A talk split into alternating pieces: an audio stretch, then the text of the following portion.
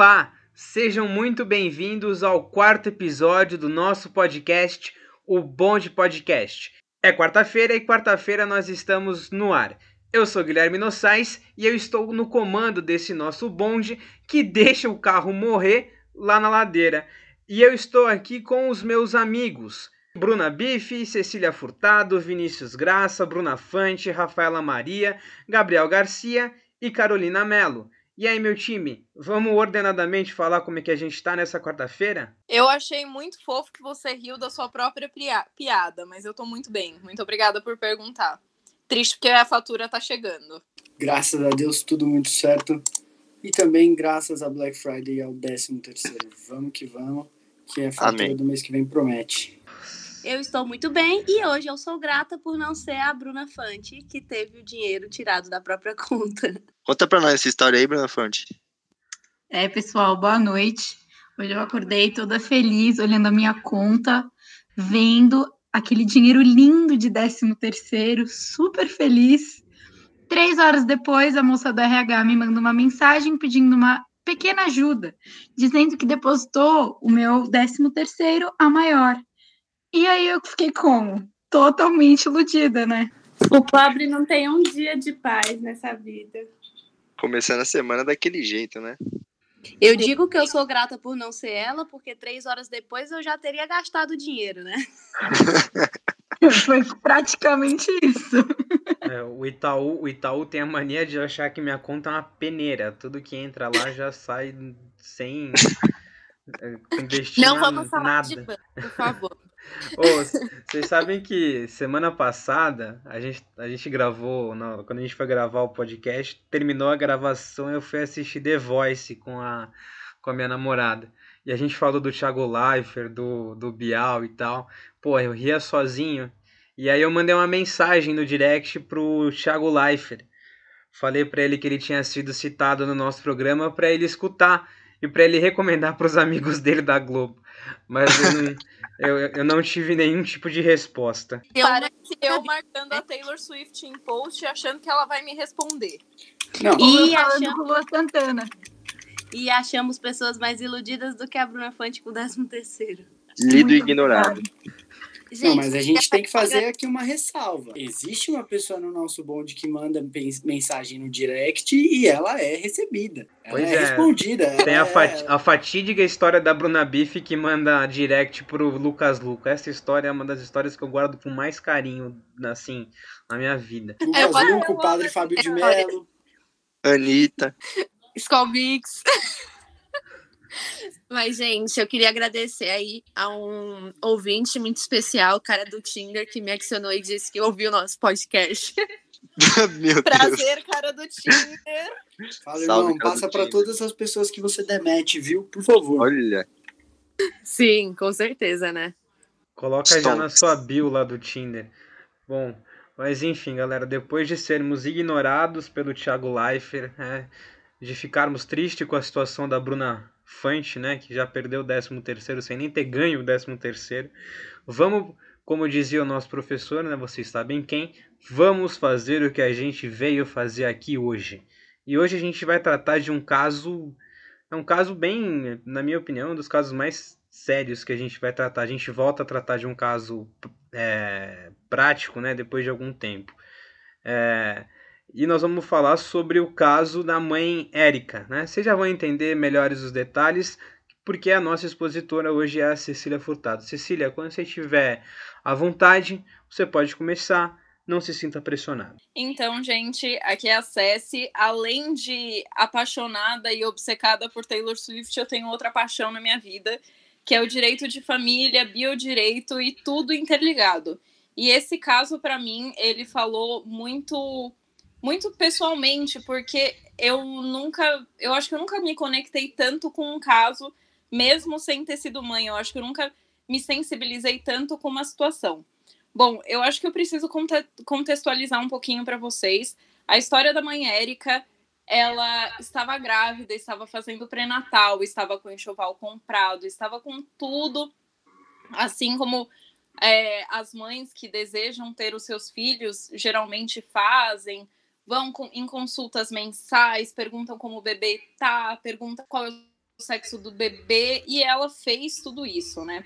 Só que aí, quando chegou é, mais ou menos na, um pouquinho depois do sétimo mês de gravidez, lá para as 32 semanas, ela descobriu que o bebê dela tinha morrido no útero dela. E aí, esse bebê, ele não só morreu no útero dela, isso, por incrível que pareça, é uma situação relativamente comum de abortos espontâneos, mas nesse caso não foi tão comum assim, porque ele morreu e ficou por lá dentro do útero por cerca de duas semanas. Então a mãe, ela fez o, o consulta de pré-natal nesse meio tempo, ela se queixou para médico que a barriga não estava crescendo, que o bebê não estava mexendo, e ainda assim escutou que estava tudo bem. Ela chegou a reclamar que ela estava com certos problemas e foi receitado para ela um creme para corrimento. E aí, é, quando aconteceu todo esse esse absurdo, né, que o bebê morreu dentro dela e ninguém viu por duas semanas, ninguém viu em várias consultas médicas que ela foi nesse meio tempo, que o bebê foi tido como totalmente saudável, ela descobriu a morte do feto e quando o bebê é, nasceu, entre aspas, quando ele foi tirado de dentro do útero da mãe, ela não, não foi dada a oportunidade a ela de enterrar o bebê dela. O bebê dela foi descartado num aterro sanitário que ninguém sabe aonde é. Nem o hospital apontou o aterro correto. Então, ela entrou com uma ação de indenização contra o município de São Paulo, que foi responsável pelo pré-natal, e o município de Diadema, que foi responsável pelo parto e pelo, pelo descarte. Ela embasou toda a ação dela em todo todo o problema que ela teve é, depois da gravidez, que assim ela foi falado para ela que ela estava enfrentando uma gravidez completamente normal do segundo filho, super esperado, e aí, de repente, quando ela vai no hospital se queixando de um pouco de sangramento, que às vezes acontece enquanto você está grávida, ela descobre que o bebê dela, na verdade, estava morto há duas semanas. E aí ela não teve a oportunidade de enterrar o filho dela, ela não pôde ver o filho dela depois que ele morreu.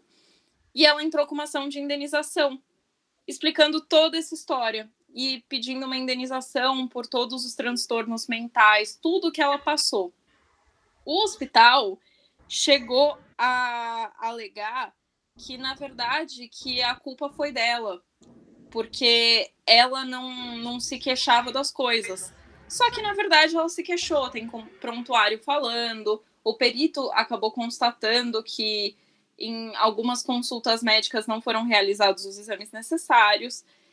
E aí, além disso tudo, o tribunal e a justiça comum ambos reconheceram que o descarte do feto foi feito de forma incorreta.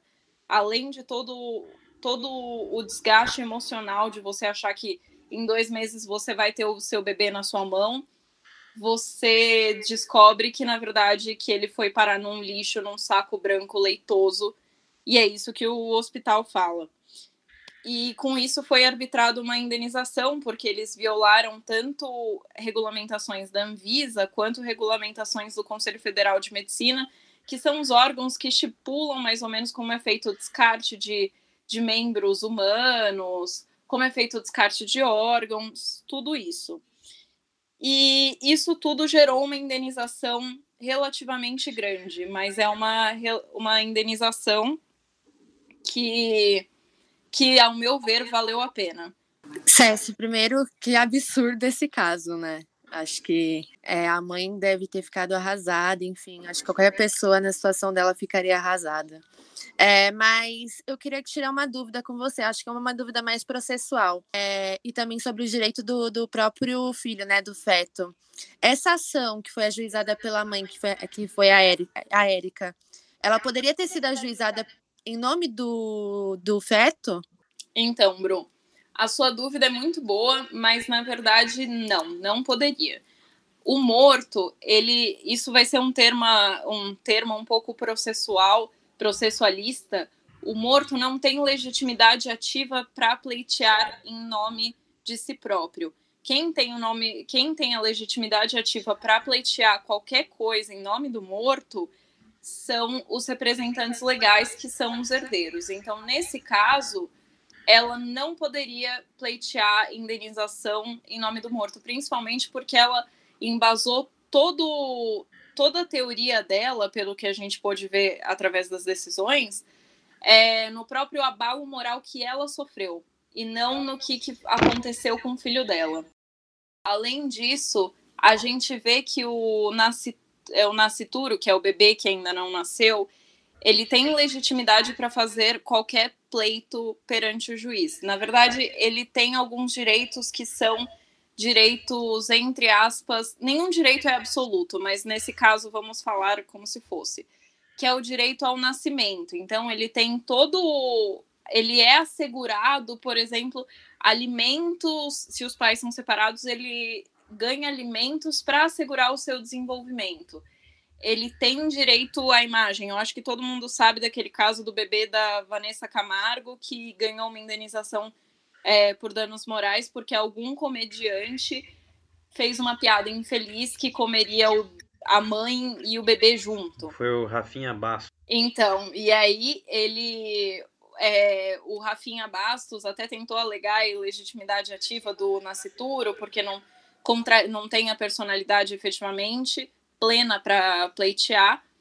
E o entendimento geral foi que, apesar do nascituro não ter capacidade plena, ele ainda tem direitos invioláveis, direito à imagem, direito à honra, direito ao nascimento, e inclusive, ao meu ver, né, direito de uma morte não honrosa, mas uma morte que não seja vexatória, que nem essa foi, né? Então, gente, a, a Cécia está falando muito de legitimidade, legitimidade. Na verdade, isso é quando a pessoa pode ou não entrar com a ação, ou seja, ser autora da ação. Nesse caso, a criança, por ser um bebê, está morta já, ela não tem essa capacidade de entrar com a ação. A famosa capacidade postulatória. E aí, gente, eu acho que também é importante a gente deixar um pouquinho claro na questão sobre os direitos após a morte. A pessoa, quando ela morre, ela tem o direito de ter um enterro digno.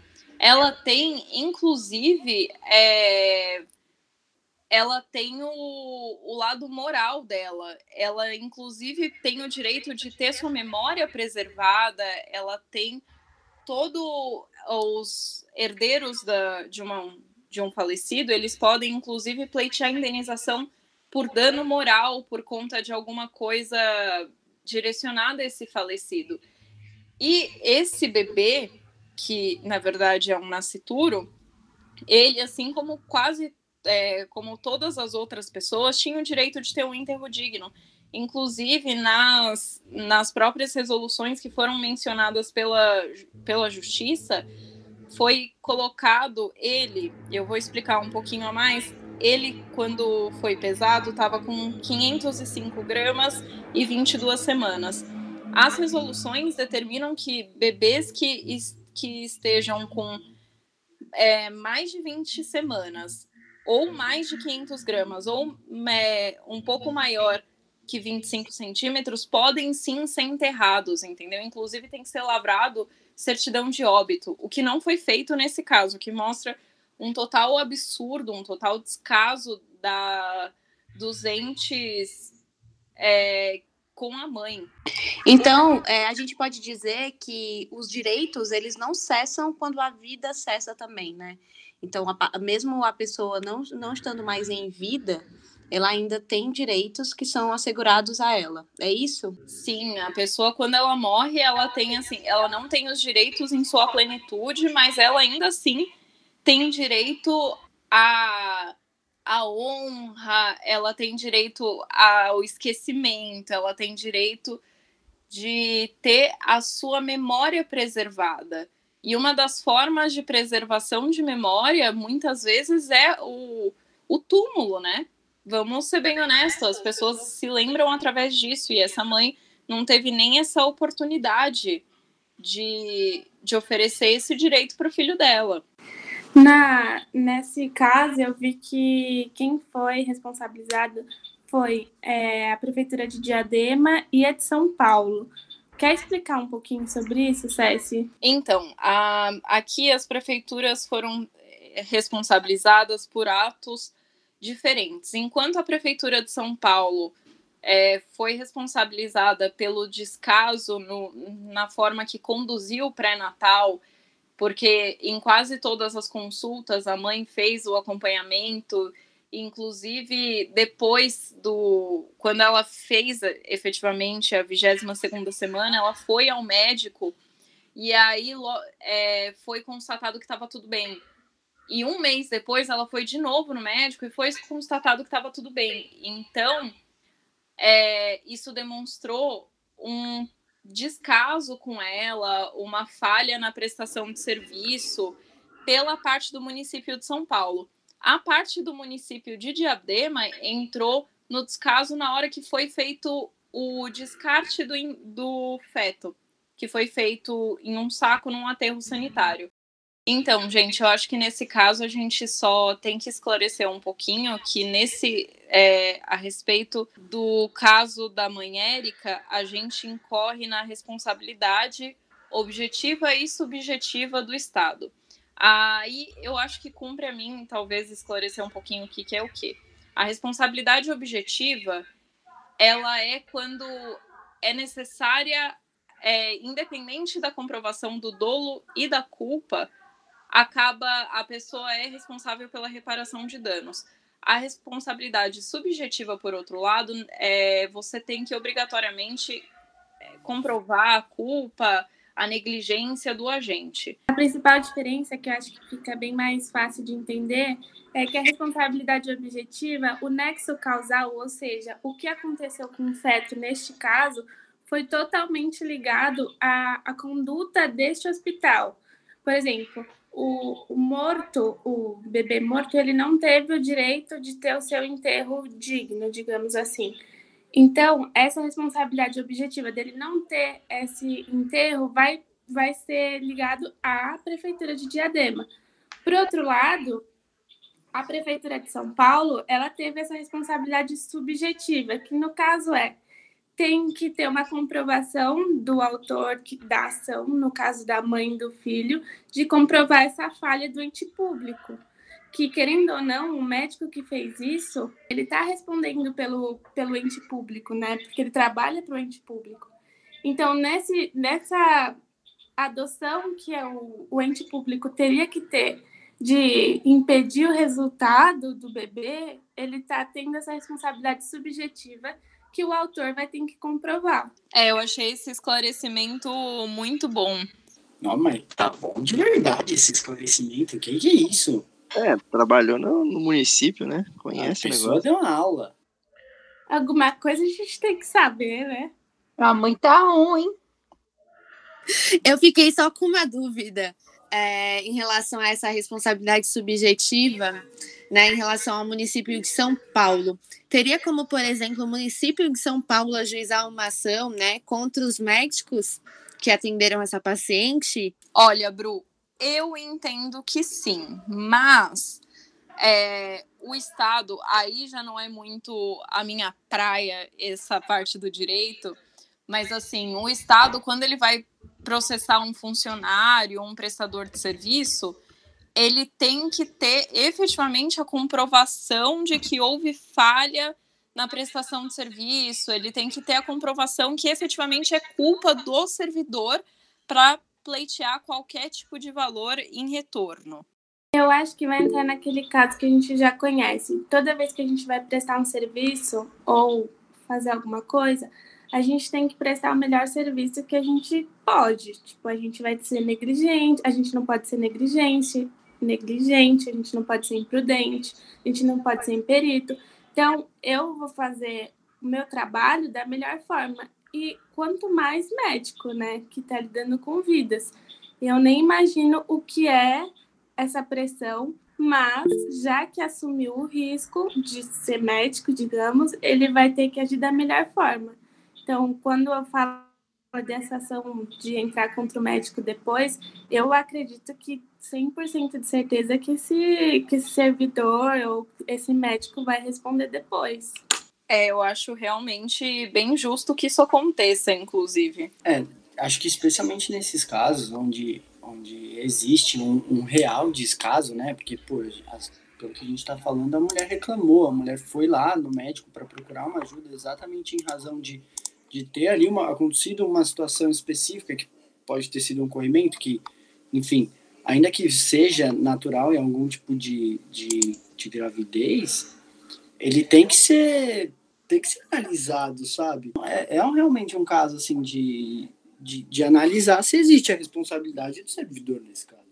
Eu acho também importante diferenciar que, tipo, é diferente você que o médico tenha feito esse resultado danoso aí por erro médico simples, de tipo, ele não estava esperando aquele resultado, foi sem querer, digamos, do daquela pessoa que não agiu de maneira certa. No caso, a Cécia até pode falar melhor se eu estiver errada, a pessoa foi, a mãe foi, fez pré-natal, já tinha já algum problema, só que o médico constatou e tipo não quis ver muito e falou assim: "Ah, não, tá normal, é por conta do, da quantidade de líquido, pode voltar, seu bebê tá ótimo", sabe? Gerou uma expectativa que tava tudo bem, tava tudo certo, e a mãe lá esperando que daqui nove meses ia ter o bebê sadio com vida normal.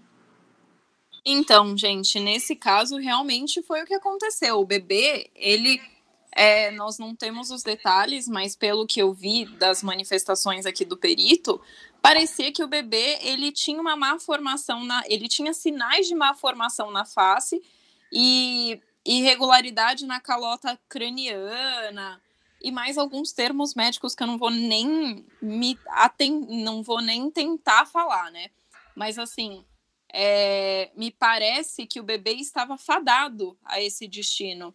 E imagina para uma mãe que monta um enxoval, gente. Manda foto do enxoval no processo, falando o quanto ela estava ansiosa. Imagina a humilhação dela saindo de um hospital sem sequer uma foto do bebê entendeu? É, isso para mim é uma coisa inadmissível, definitivamente. Como se não bastasse ela já ter perdido, tipo, sustentado ali o bebê na barriga. Quando morreu, eles simplesmente descartaram como se fosse um lixo, sabe? Alguma coisa que se joga no lixo e tchau. Sendo que a mãe tem um sentimento. Eu tenho tia que já sofreu aborto. E, sabe, ela conta os anos que o bebê teria hoje é um filho que ela teria, né? Total falta de respeito, né? Pode falar, Guizão. Não, eu ia falar que a Bruna Fante tá, a Bruna Fante tá louca para falar alguma coisinha também. Ela tem uma pergunta para Cessi. Cessi, é, logo no início, você disse que a autora requereu uma indenização pelos danos sofridos. E aí eu queria saber quais são os critérios que o juiz utiliza para arbitrar os valores indenizatórios nesses casos. É mais então... ou menos saber, tipo, mensurar é, monetariamente a dor que a mãe sofreu, né, pela, pela perda do filho e pela não possibilidade de enterrar, né, o próprio filho. Exato, porque é uma dor imensurável, né? É, é muito eu acho, eu acho que é até comum as pessoas virem e mexem e falam que, tipo, ai, entra na justiça para dar um valor para a pessoa que morreu. E não é essa a ideia da indenização. A Ceci vai até explicar um pouquinho melhor sobre isso. Então, Bru, eu pessoalmente acho que assim, eu nunca trabalhei com um juiz, então eu não sei mais ou menos como que eles fazem, como que eles medem os critérios, mas assim, o que a lei determina é inclusive um artigo do Código Civil, que é o 944, se alguém aqui quiser procurar, está lá é, fala que a indenização ela mede pela. Sabe ela... gosta de lei, você sabe disso, né? Ninguém gosta. Aqui fala que a indenização é medida pela extensão do dano. E aí que o juiz deve fazer efetivamente reduzir ou aumentar, levando a consideração a gravidade da culpa, do dano e tudo mais. Além disso, geralmente, quando eu estou trabalhando em uma tese de danos morais, a gente sempre aplica, a gente sempre clica na tecla do, da capacidade da parte. Então, por exemplo, município de São Paulo, pô, tem muito dinheiro. Município de Diadema, não sei quanto dinheiro tem, mas imagino que não seja pouco. Então, comparado com a mãe que é, sem, que está fazendo acompanhamento do, da gestação em hospital público, que eu não sei se ela tinha convênio particular e se ela optava fazer pelo hospital público, mas assim, ao meu ver, a capacidade financeira entre os dois era gritante. Então, para fazer pesar efetivamente, que é a tese que eu sempre vejo os juízes é, colocando quando eles dão uma indenização um pouco mais alto, é que é para evitar que isso se, se aconteça de novo, entendeu? Então, é, eles pesam mais para o município. Em linhas gerais, é uma dupla função, né? Que esse valor de indenização vai trazer. Vai, tipo, reparar o dano para minimizar a dor da vítima ou qualquer coisa do tipo e punir esse, esse, esse erro, né? Para que não volte, para que não se repita. Né? E mais em linhas gerais ainda, você não vai condenar, por exemplo, o Dória a pagar uma indenização de 500 reais isso não vai obstar que ele volte a fazer o mesmo, o mesmo erro. Exatamente. Em compensação, se você me condena a pagar uma indenização de 500 reais, filho, eu nunca mais faço o que eu tiver feito, entendeu? Praticamente Só de cogitar pagar... comunidade, né, Só de cogitar pagar 500 reais para alguém, eu já tô desistindo aqui, já. Já tô até repensando se eu já fiz alguma coisa indenizável. Depois dizem que quem faz direito ganha bem, né? Estão vendo que não. Vini, para de rir. Bom, CS, você tem alguma coisa para acrescentar? Não, é, na, na verdade, eu só, só para encerrar o tema, é, eu sei que esse não é um tema, apesar de ser um tema efetivamente polêmico, acredito que não tenha sido um tema muito bem televisionado, ou se foi, eu não me recordo, porque a ação é de 2012, em 2012 eu tinha 14 anos. Mas, assim, é, é uma coisa a se pensar, entendeu? Principalmente para as pessoas, acho que operadores médicos, operadores do direito, as pessoas que efetivamente mexem com a vida, mexem com o patrimônio do outro, tem que ter muito cuidado na hora que vai fazer o na hora que vai fazer qualquer ato porque efetivamente o seu ato pode impactar muito na vida de alguém.